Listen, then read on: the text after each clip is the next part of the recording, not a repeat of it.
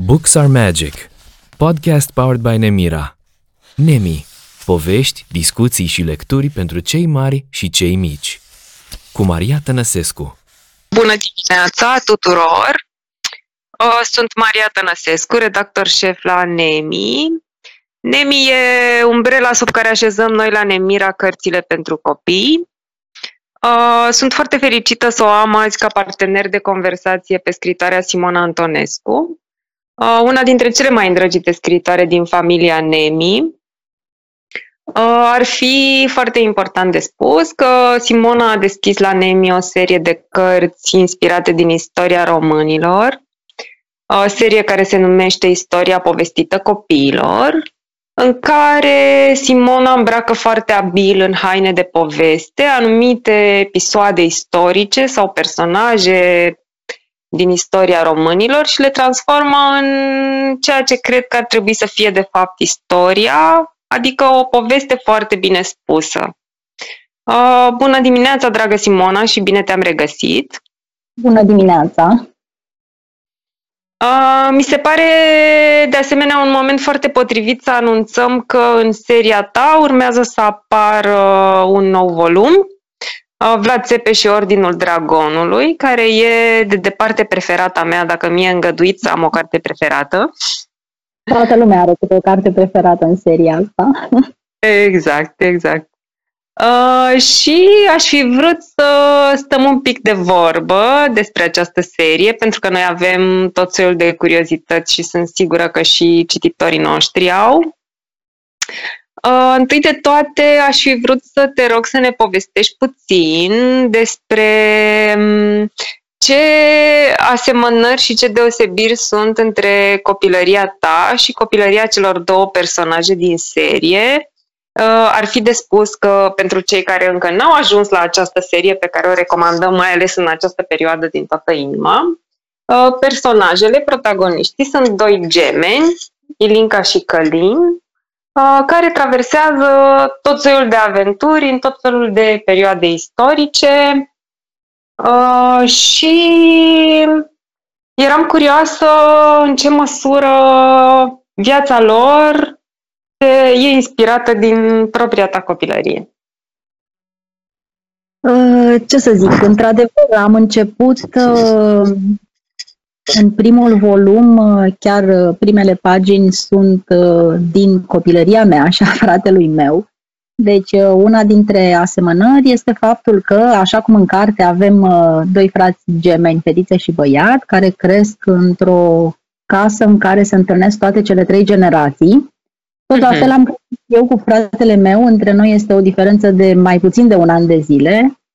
Uh, am crescut împreună cu bunicii și cu părinții într-o casă care avea un pod, la fel ca și casa celor doi uh, gemeni din cărți.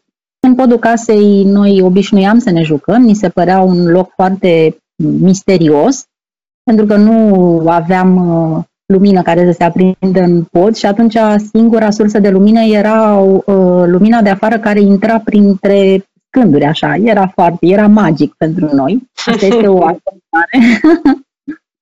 Faptul că inventam acolo tot felul de jocuri și de cântecele este o altă asemănare. Ne plăcea să ne imaginăm tot felul de mm, lumi fantastice, pe, pentru noi erau chiar reale. De exemplu, ideea aceea a învârtirii pe călcâiul drept către stânga, pe care da. o găsim în ele, uh, pe frații din carte îi ajută să călătorească în trecut. Noi pur și simplu inventam tot felul de astfel de joculețe. Aici își are rădăcina acest uh, învârtit. Tot o asemănare. Uh, bunicul gemenilor este da. descris exact așa cum era bunicul meu, bunicul meu ne citea absolut în fiecare zi, semăna foarte mult cu un solomonar de atunci, de când bunica era cea care ne povestea despre solomonar, iar eu îl asemănam pe bunicul cu un solomonar. fiecare zi, chiar absolut în fiecare zi și în general toată relația asta dintre generațiile din casă este copiată un pic uh, după relația care exista în copilăria mea în casa noastră. O altă asemănare, o să spun și deosebirea principală, dar o altă Da. sunt uh, colegii de bancă ai celor doi frați din carte, pe care eu i-am uh, descris după doi prieteni din copilărie de-ai noștri, după colega mea de bancă și după un bun prieten de-al uh, fratelui meu. Și ca deosebiri, ce să zic, că cea mai mare deosebire și regretul vieții mele este că nu am trecut casei absolut nimic care să ne poată face să călătorim în trecut. Nu că Da. n-am fi căutat acolo, am scotocit, dar pur și simplu nu era nimic. Asta este o mare deosebire. Am dat drum așa fanteziei mele din copilărie și ceea ce îmi, îmi imaginam atunci am scris acum pentru cei mici de astăzi. Uh, Eu una mă bucur foarte tare pentru locul ăsta absolut magic pe care îl împărtășesc cu tine și eu am avut un pod în copilăria mea și cele mai vii amintiri sunt de acolo pentru că era uh, un mic tezaur de obiecte vechi, uh, era un cuib de porumbei, uh, era lumina asta difuză pe care o pomenești și tu. Și, într-adevăr, toată relația asta dintre uh, generații, ca și locurile astea absolut magice de joacă, cred că s-au pierdut un pic acum și cred că merită recuperate prin literatură, cumva. Da, da adevărat. Um, aș mai fi fost curioasă un pic uh, ce e real, realitate și ce e ficțiune în seria asta de cărți inspirate din istorie. Pentru că oricum, dacă stăm să ne gândim un pic, uh, în tot ce înseamnă repovestirea istoriei, e o graniță foarte fină între, între realitate și ficțiune. Practic, repovestind, ficționalizăm destul de mult niște evenimente pe care despre care nu știm într-o măsură atât de mare care e adevărul. Da, e foarte adevărat. Și mai mult decât atât, având în vedere că cărticelele se adresează grupei de vârstă 7-10 ani, la copii contează foarte mult intriga. Și atunci, da. în cărțile seriei, am încercat să construiesc intriga în așa fel încât să constituie deliciul unor cititori de 7-10 ani și am pigmentat așa istoria, care nu pot să zic că este lipsită de intrigă, dar mi s-a părut totuși mai delicios să leg cărțile între ele cu o poveste despre un solomonar. Solomonarii, personajele acelea care există în mitologia românească, uh-huh. un fel de vrăjitor care locuiește în uh, seria asta de cărți într-o școală a solomonarilor și călătorește, călare pe un balaur care are și el calități speciale, în fine, asta este partea de ficțiune.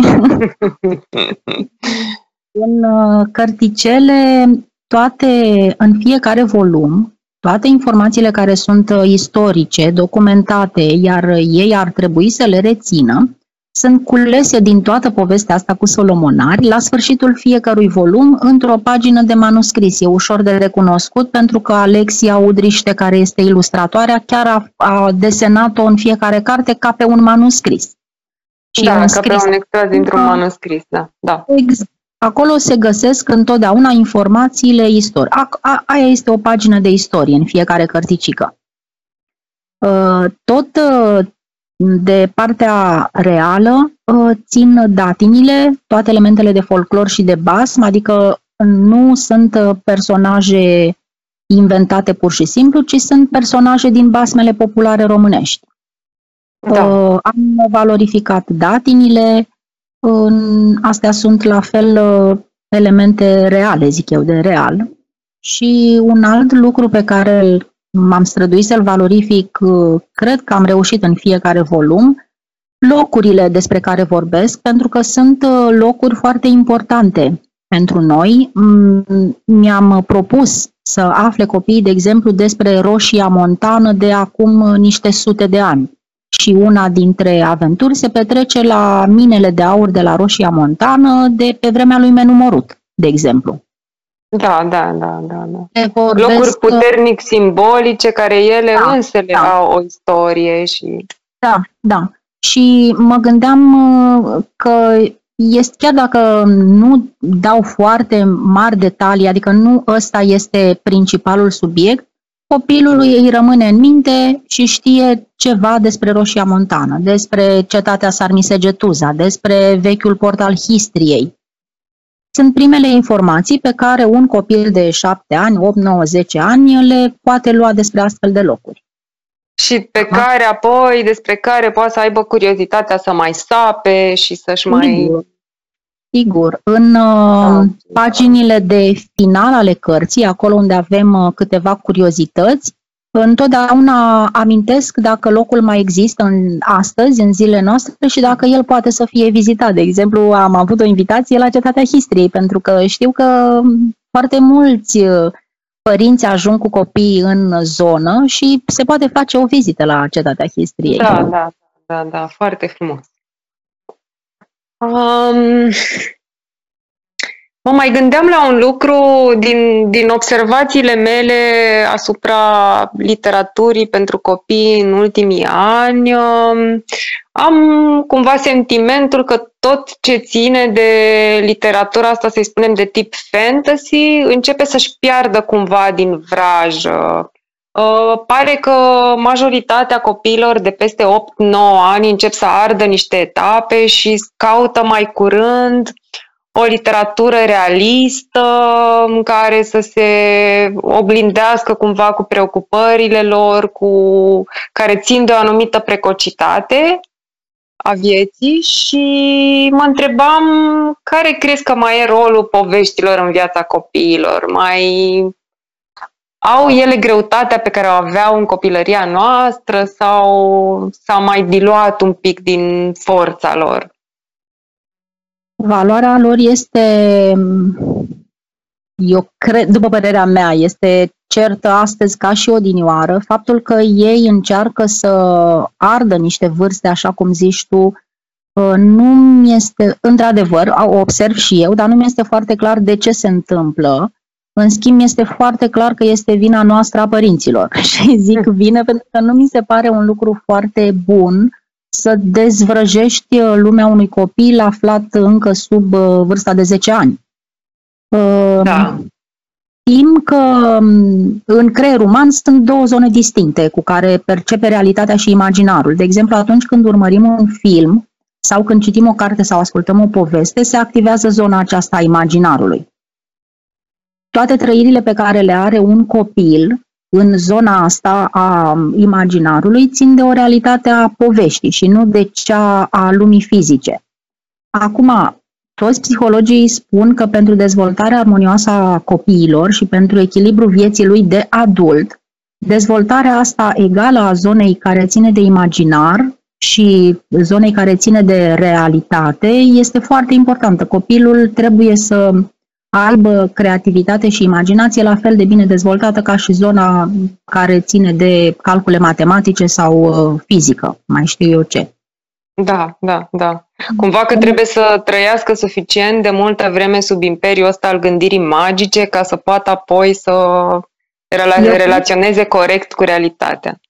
Cred că este o perioadă în care copilul își culege informații despre lume în, folosind foarte mult partea asta magică. Urmărind da. o poveste, de exemplu, copiii au timp mai mult la dispoziție ca să testeze diferitele variante de reacții posibile pentru o situație dată. Copilul de 5 ani, 6, 7, 8, 9, 10 ani trebuie să învețe să simtă. Lucrurile într-o poveste nu sunt definitive.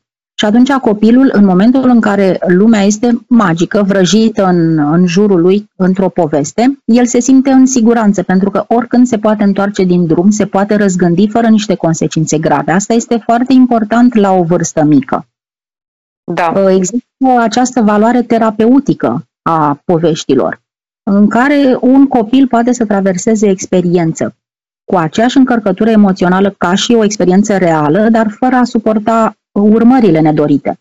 De exemplu, îi spui că scufița roșie nu i-a ascultat pe părinți. Foarte bine, copilul o va urma pe scufița roșie, va vedea ce a pățit și se va putea întoarce de acolo în siguranță.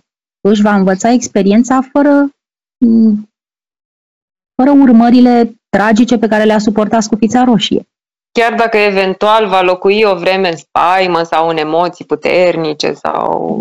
E foarte frumoasă ideea asta a reversibilității cumva da, da. unei povești. Sunt uh, sentimente pe care copilul de-abia le învață și da. cred că un părinte și-ar dori să le învețe la vârsta potrivită și nu să ne trezim că ajunge un adolescent care nu n-a avut niciun fel, a trăit sub un clopot de sticlă. A știut dintotdeauna că lumea este reală, punct. Este, poate este o părere personală de-a mea, dar eu cred că poveștile ne cresc niște copii care vor fi adulți echilibrați. Da. Știu, apropo de adult echilibrat, uh, am citit undeva o definiție a omului echilibrat, nu mai știu să spun unde, dar am reținut definiția. Spune așa că omul uh, echilibrat este echilibrat dacă se poate povesti pe el însuși, adică știe care este trecutul, știe să povestească ce legături are cu cei din jurul său și are planuri de viitor pe care ți le poate spune. Deci, omul echilibrat este instalat așa în mișcarea unei povești. Este o istorie care se poate povesti. Și dacă legătura da. asta dintre individ și istoria lui se rupe, povestea se destramă și omul se află în derivă.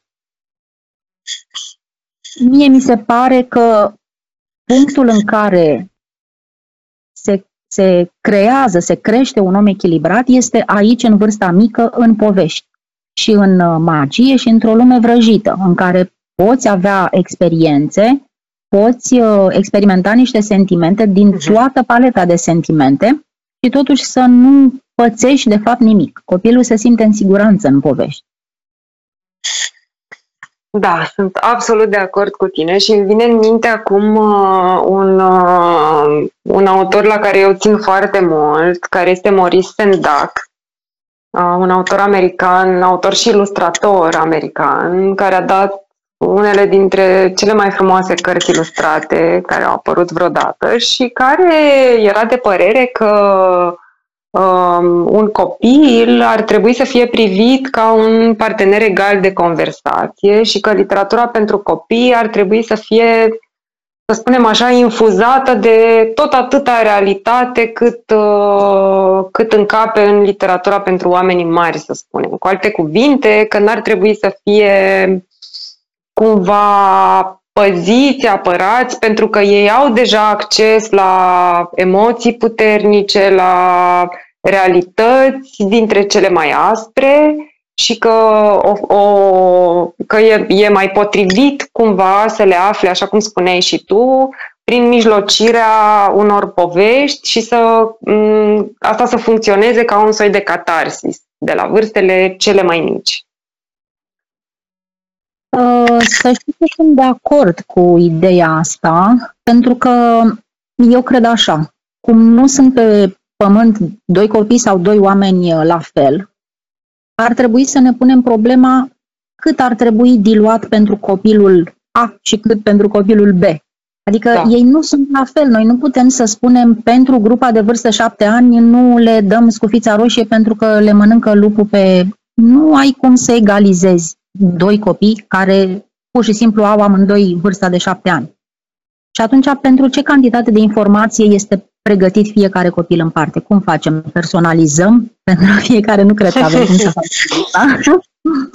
Și cred că nici n-ar trebui să ne complicăm să o facem, da. pentru că lucrurile pentru care un copil nu este pregătit nici nu vor ajunge de fapt cu adevărat până la el. Asta ni se întâmplă și nouă adulți de atâtea ori, să nu, cum să zic, procesăm o informație, cu toate că noi o auzim și o citim. Eu sunt da. sigură că la tuturor, toți avem astfel de exemple în spate și atunci convingerea mea este că atâta vreme cât un copil este curios, trebuie lăsat să citească. Bineînțeles că urmează în spate partea dificilă, în care copilul vine să ne pună întrebări pentru că a citit ceva ce n-am Aici începe să nu mai fie chiar așa de comod. Dar uh, asta este. Viața este frumoasă din datorită provocărilor. O să facem tot ce putem noi mai bine în acel moment pentru copilul nostru, îi explicăm ce a citit așa cum reușim Dar nu, și așa cum cred- spuneai, fiecare are propria lui cheie de lectură și va recepta și va înțelege exact cât poate la nivelul la care se află în momentul exact. acela. Și în momentul în care informația nu este, m, cum să zic, nu îi stârnește curiozitatea, există acea protecție personală. Pur și simplu, cum spunem noi foarte firesc, nu mă interesează. Ei au acest nu mă interesează de atâtea ori pentru lucruri într-adevăr serioase și grave, care nu ajung până la ei. Dar dacă un lucru a ajuns, cât de grav poate să fie, ce poate să fie citit? A citit ceva despre dragoste, îi explicăm. Înțelege cât înțelege, ne mai pune o întrebare. Bineînțeles că nu vom da, acum nu ne gândim la cărți horror cu scene descrise în Nu. uh, detalii. Nu, marile teme ale vieții, cumva, dragostea, moartea, pierderea. Sunt uh, lucruri, uh, sunt informația copilul oricum și-o ia într-un mod osmotic din toată lumea din jurul lui. Pentru că el se joacă pe covor și noi ne uităm la ProTV, uh, la știri. Da, da, da. Adică informația este peste tot în jurul lui. Chiar dacă el aparent nu este atent, cum să zic, cumva... E foarte permeabil, chiar dacă Da, nu e atent, e foarte permeabil, da. Exact. Și atunci cred că și-o- își poate m, completa informația inclusiv din cărți. Dragostea și moartea se poate explica unui copil de orice vârstă. El Absolut. înțelege atât cât poate el să înțeleagă. Da, da, da, da. Cred că cel mai, uh, cred că cel mai, cum să spun, uh, cel mai mare câștig uh, este că și peste 10 ani acel copil ne va întreba la fel de natural ce este dragostea. Asta De firesc, cel da, mai mare. da, și, și cel va mare- primi răspunsul Da. Eu ca adecvat vârstei. sigur, ca părinte sunt sigur că vine să mă întrebe pe mine. Da, E foarte important să observe că poarta asta este deschisă. Îl și valorizez pe copil, pentru că în momentul în care îl consider un partener de discuție egal, el se simte valorizat. da. Sunt absolut de acord. Uh, mă mai întrebam, apropo de, de felul în care tu scrii, pentru că trebuie să spunem că scrii nu doar cărți pentru copii, ci și cărți pentru oameni mari. Uh, cum, cum reușești să faci diferența între arhitectura unui personaj copil și a unui personaj adult? Uh, cum reușești să găsești o voce de care totuși ca, ca vârstă te-ai îndepărtat destul de tare, să o ții în viață și să o faci să sune teribil de autentic? Cum A arată fost- construcția unui personaj copil pentru tine? A fost într-adevăr o mare provocare la începutul acestei uh, serii de cărți pentru copii. Uh, chiar începutul primului volum mi-a dat foarte mari bătăi de cap. Fix această voce despre care vorbești, uh, simțeam că nu mi reușește. Am început de vreo trei ori cartea și reciteam și tot uh, aveam impresia că vorbește doamna profesoară și îmi spuneam nu se poate așa ceva. Ajunsesem că nu să fiu în stare să scriu. Vroiam să fie o cărticică scrisă de un uh, copil cu 2-3 ani mai mare decât ei. și atunci Da, uh, mi-am, uh, mi-am adus aminte că, de fapt, uh, la personajele din romanele pentru cei mari caut un fel de geamăn al personajului în realitate. Da. Și mi-am zis că asta trebuie să fie cheia, soluția. Mi-am scos toate fotografiile de prin uh, clasa 1, a 2, a 3 și mi-am uh, reamintit uh, despre, de colegii de atunci, de prietenii de atunci. Pur și simplu m-am scufundat în lumea asta de atunci până când am reușit eu să am din nou uh, 8-9 ani. Și am folosit tot așa procedeul ăsta, toate personajele copii au astfel de gemeni în realitate, chiar și copiii pe care îi întâlnim pe la curțile voivozilor de demult. Copiii, fetițele de pe vremea lui Menumorut sau uh, fetița de pe vremea lui uh, Habar n-am, Mircea cel Bătrân, sunt construite uh, după unii dintre prietenii și prietenele mele de pe vremea copilăriei. Mi este foarte ușor să-mi imaginez cum s-ar mișca și cum ar reacționa în diferite situații, care uneori sunt imposibile, în care îi dacă au acest corespondent în realitate. Și în același timp personajul își păstrează coerența. Adică eu nu trebuie să am fișe întregi de personaje și să mă uit să văd, ia să văd, cumva Călin ar putea să reacționeze așa? Nu, este foarte simplu. Călin are un uh, geamăn în realitate și eu știu exact cum ar reacționa acel copil uh, real. Asta m-a salvat un pic din uh, dilema aia de la începutul primului volum al seriei și în momentul în care am găsit, cum să zic, artificiul ăsta, vraja asta, da. magia da. asta, mă, pe mine pe vremea când aveam 8 ani și scriam pe vremea aceea. Chiar începeam tot felul de povestiri, tot felul de romane. Mi-a fost ușor după aceea. Iată, deci e un uh, artificiu care de fapt te-a salvat de artificialul construcției da. unui personaj, așa. Da. Um, Voiam să te mai întreb ce crezi despre asta tot așa din observațiile mele. Um, literatura pentru copii începe să însemne tot mai mult o, o asta și reflectând ce se întâmplă uh, în literatura pentru adulți, începe să însemne tot mai mult o colecție de, de cărți de non-ficțiune, să le spunem, Adică um, cărți care încearcă să organizeze, cred eu, tumultul ăsta informațional și să pună un pic de ordine și poate că funcționează un pic și anestezic, să spunem. Uh, se inspiră din toate zonele cunoașterii care, mm, care trec așa, traversează o perioadă de expansiune teribilă Uh, și e foarte multă literatură,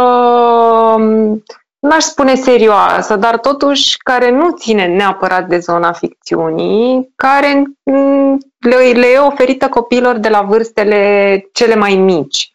Și mă gândeam, um, crezi că povestea în sensul ei cel mai clasic începe să piardă teren? Cumva în fața acestei tendințe și pe de altă parte, tot din ce am observat în ultimii ani, uh, e mai peste tot în toate literaturile lumii tendința asta de a revitaliza, de a revaloriza marile mituri, uh, marile legende, uh, de a se tot scot repovestiri ale unor narațiuni fondatoare cumva pentru fiecare zonă culturală a lumii. Și mă întrebam ce înseamnă lucrurile astea. Uh, cred că cei care ar putea să răspundă cel mai aproape de adevăr dacă poveștile pierd teren sunt uh, chiar cei mici. Uh-huh. Eu cred că ei, uh, ei ar putea să spună dacă ceea ce îi ține timp de o oră într-un fotoliu alături de un adult care citește, este o poveste sau o carte dintre asta în care realitatea le este oferită cumva uh-huh. pentru vârsta lor. Bineînțeles că fiecare dintre noi adulți avem păreri. De exemplu, părerea mea este că un copil va prefera absolut întotdeauna poveștile, absolut întotdeauna. Da. Cred că un copil căruia îi se citește, bineînțeles că pentru diversitate, copilul va gusta și cărți um, realiste, le va gusta pentru diversitate. Dar nu cred că va alege, dacă este lăsat să aleagă ce carte citim astăzi, nu cred că va alege una de genul acesta, cred că va alege o poveste. Pentru că ei au imaginația extrem de bogată și cred că nu știu cât de trist este ce spun, dar cred că realitatea noastră îi dezamăgește un pic, pentru cât de bogată da. imaginația lor. Da. Da. Iar uh, nu știu să răspund la întrebarea de ce anume există această tendință. Clar este doar o modă. S-ar putea, da, să fie doar o modă. Sunt uh, tot felul de, o spun uh, în sensul bun al cuvântului, sunt tot felul de experimente pe care generațiile de părinți de astăzi le fac în, în dorința sinceră de a crește un copil cât mai pregătit pentru viață. Fiecare da. dintre noi dacă ar putea, dacă ar fi putut să-și fie propriului părinte, probabil că ar fi făcut niște lucruri. Nu putem și atunci le facem pentru copiii noștri. Nu trebuie însă să cădem în extreme, pentru că extremele niciodată nu sunt de dorit. Știm că aurită este calea de mijloc, deci uh, într-un tale fie peste cărți și în talerul celălalt trebuie să fie poveștile. Acum despre recuperarea miturilor, um, cred că este un lucru foarte bun, pentru că miturile sunt nimic altceva, de, le regăsim și în Scufița Roșie și în Harapal. Sunt uh, da. fix aceleași mituri repovestite, îmbrăcate în tot felul de alte haine, haine care să imite experiențele pe care le poate avea un copil de o anumită vârstă, în așa fel încât el să și le interiorizeze și să le poată asimila, să-și înțeleagă propriile lecții de acolo. Dintr-un uh, mit, partea bună este că putem să învățăm lecții din același mit la etape diferite de vârstă. Pe măsură ce cresc, îmi iau alte lecții din același mit. Asta este marea putere a miturilor și atunci cred că este un lucru foarte bun că ele sunt repovestite și adaptate pentru diferite vârste. Cred da, că... o putere care pare absolut inepuizabilă, totuși. Da, da, da, da, da. da.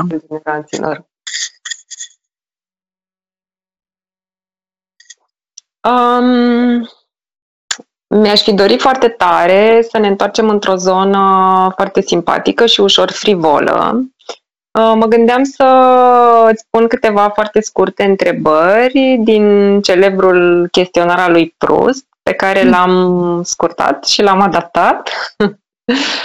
și m-aș bucura dacă mi-ai răspunde. De pildă, uh, care e îndeletnicirea ta preferată? Ce-ți place cel mai tare să faci? Clar este scrisul, la orice vârstă aș fi dat răspunsul ăsta. Da, și pe locul 2, dacă pot să mai prelungesc. Te rog. Pe locul 2 este cititul și la fel cred că la orice vârstă aș fi dat răspunsul ăsta și un răspuns mai actual așa, dar rămâne pe locul 3, plimbările foarte lungi cu mașina. Îmi place să conduc pe distanțe lungi. Dacă îmi spun lungi, lungi.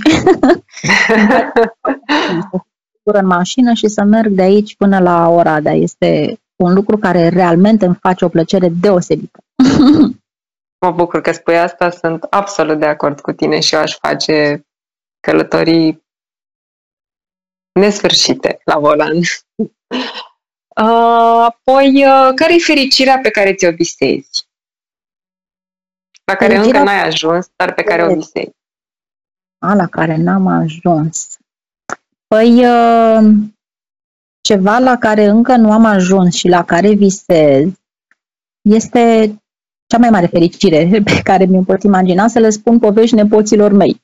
Asta sună foarte banal, dar uh, pentru mine ar fi o foarte mare fericire. Adică nu, eu simt că spre asta mă îndrept, așa cum, uh, nu știu, poate alții își doresc, uh, habar n-am, să ajungă pe cel mai, cea mai înaltă clădire din Dubai.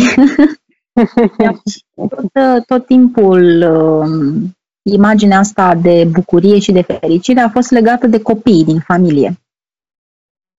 Și dacă e vorba de ceva imposibil, așa, o fericire imposibilă pe care o visez, ar fi să mai petrec o zi cu bunicii mei.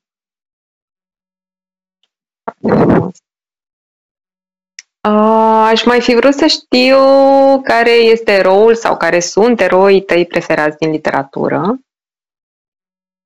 O, oh, aici e mult de zis. Păi am așa, în primul rând, Ramursul Polar și zânele din Valea Cerbului, pentru că nu o să le dedroneze nimeni niciodată. Sunt um, și eu de acord cu tine, da.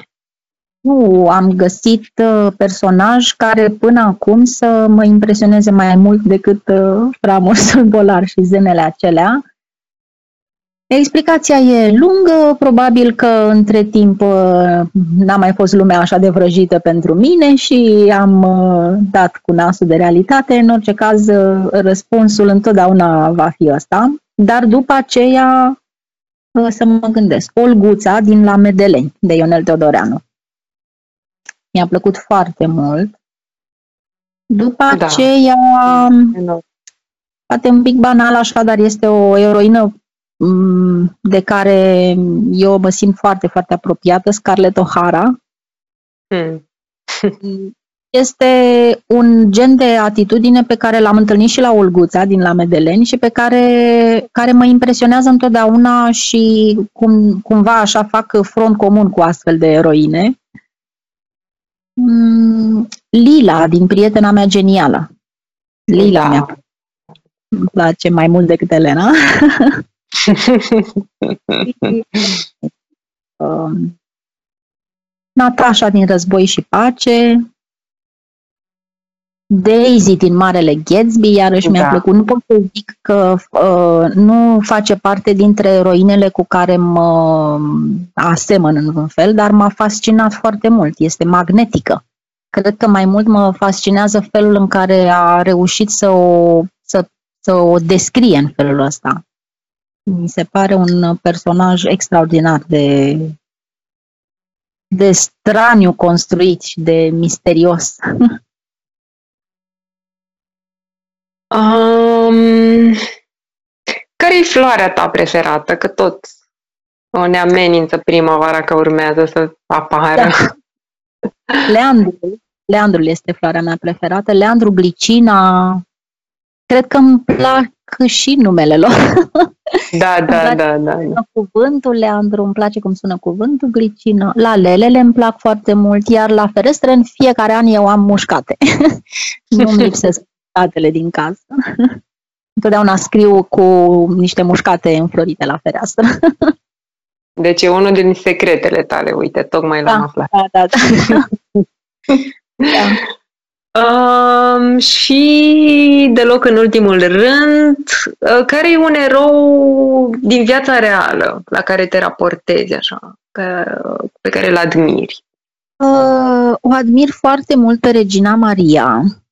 O admir cunoscând absolut toate lucrurile mai puțin rele care s-au spus despre ea și o admir și știu exact de ce o admir. Și o admir foarte tare pe Smaranda Brăescu, nu știu în ce măsură este cunoscută, este uh, a fost uh, aviatoare și parașutistă, are niște recorduri mondiale de parașutism în perioada asta, să mă gândesc, în interbelic. În interbelic, da, așa mi am Da. Foarte mare luptătoare, pur și simplu de nedoborât a fost această Smaranda Brăescu și am avut ocazia să citesc așa un pic din uh, aventura care a fost viața ei și am rămas într-o admirație totală. Pentru... Uite, poate ar merita să ne scrie Simona Antonescu povestea Smarandei Brei. Uh, să știi că este într-un folder aici în laptop. Perfect. Bine, sunt mai multe foldere, sunt vreo 9-10 foldere în care ar putea să devină cărți la un moment dat. Dar Smaranda chiar uh, mi-ar plăcea să scriu despre ea. Stârnește și nouă să citim. Stârnește în mine niște furtuni așa emoționale, adică um, sunt foarte pătimașe când vorbesc despre Smaranda pentru că mi se pare că i s-au făcut niște nedreptăți și îmi place foarte mult felul în care a reacționat ea la nedreptățile alea. Uh, bun, îți mulțumesc mult de tot, Simona, și vreau să te mai rog să ne lași cu un uh, fragment din o carte pe care tu o iubești. Poate să fie orice carte, nu doar o carte pentru copii. Păi, uh, o să, o să citesc din uh, cel mai recent roman, a apărut Ultima Cruciadă. Minunat!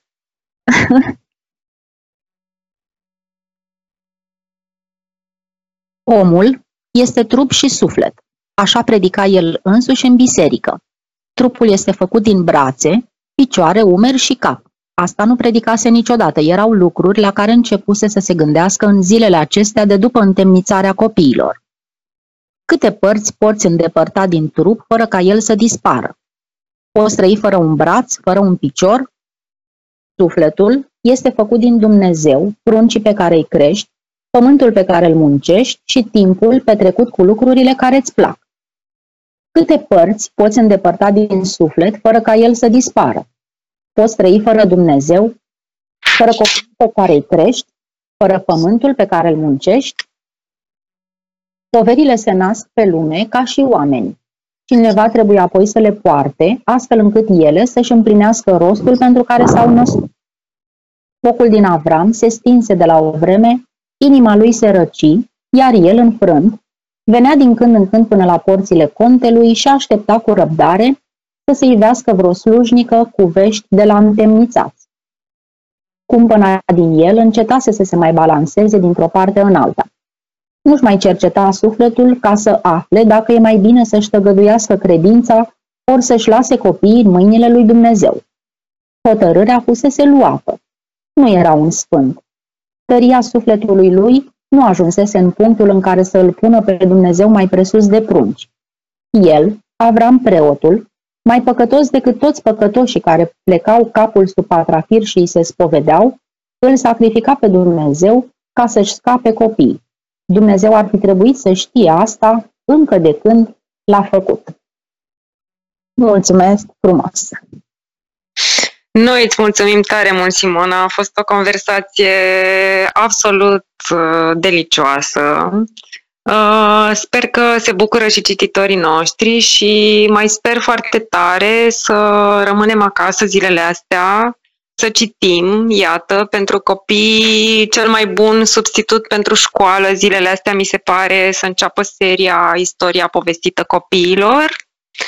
Uh, și Simona, sper să ne regăsim sănătoși uh, și veseli și să continuăm să vorbim despre cărți. Mulțumim! Cu foarte mare drag! Aveți grijă de voi toți! Mulțumim! Books are Magic Podcast powered by Nemira Nemi Povești, discuții și lecturi pentru cei mari și cei mici Cu Maria Tănăsescu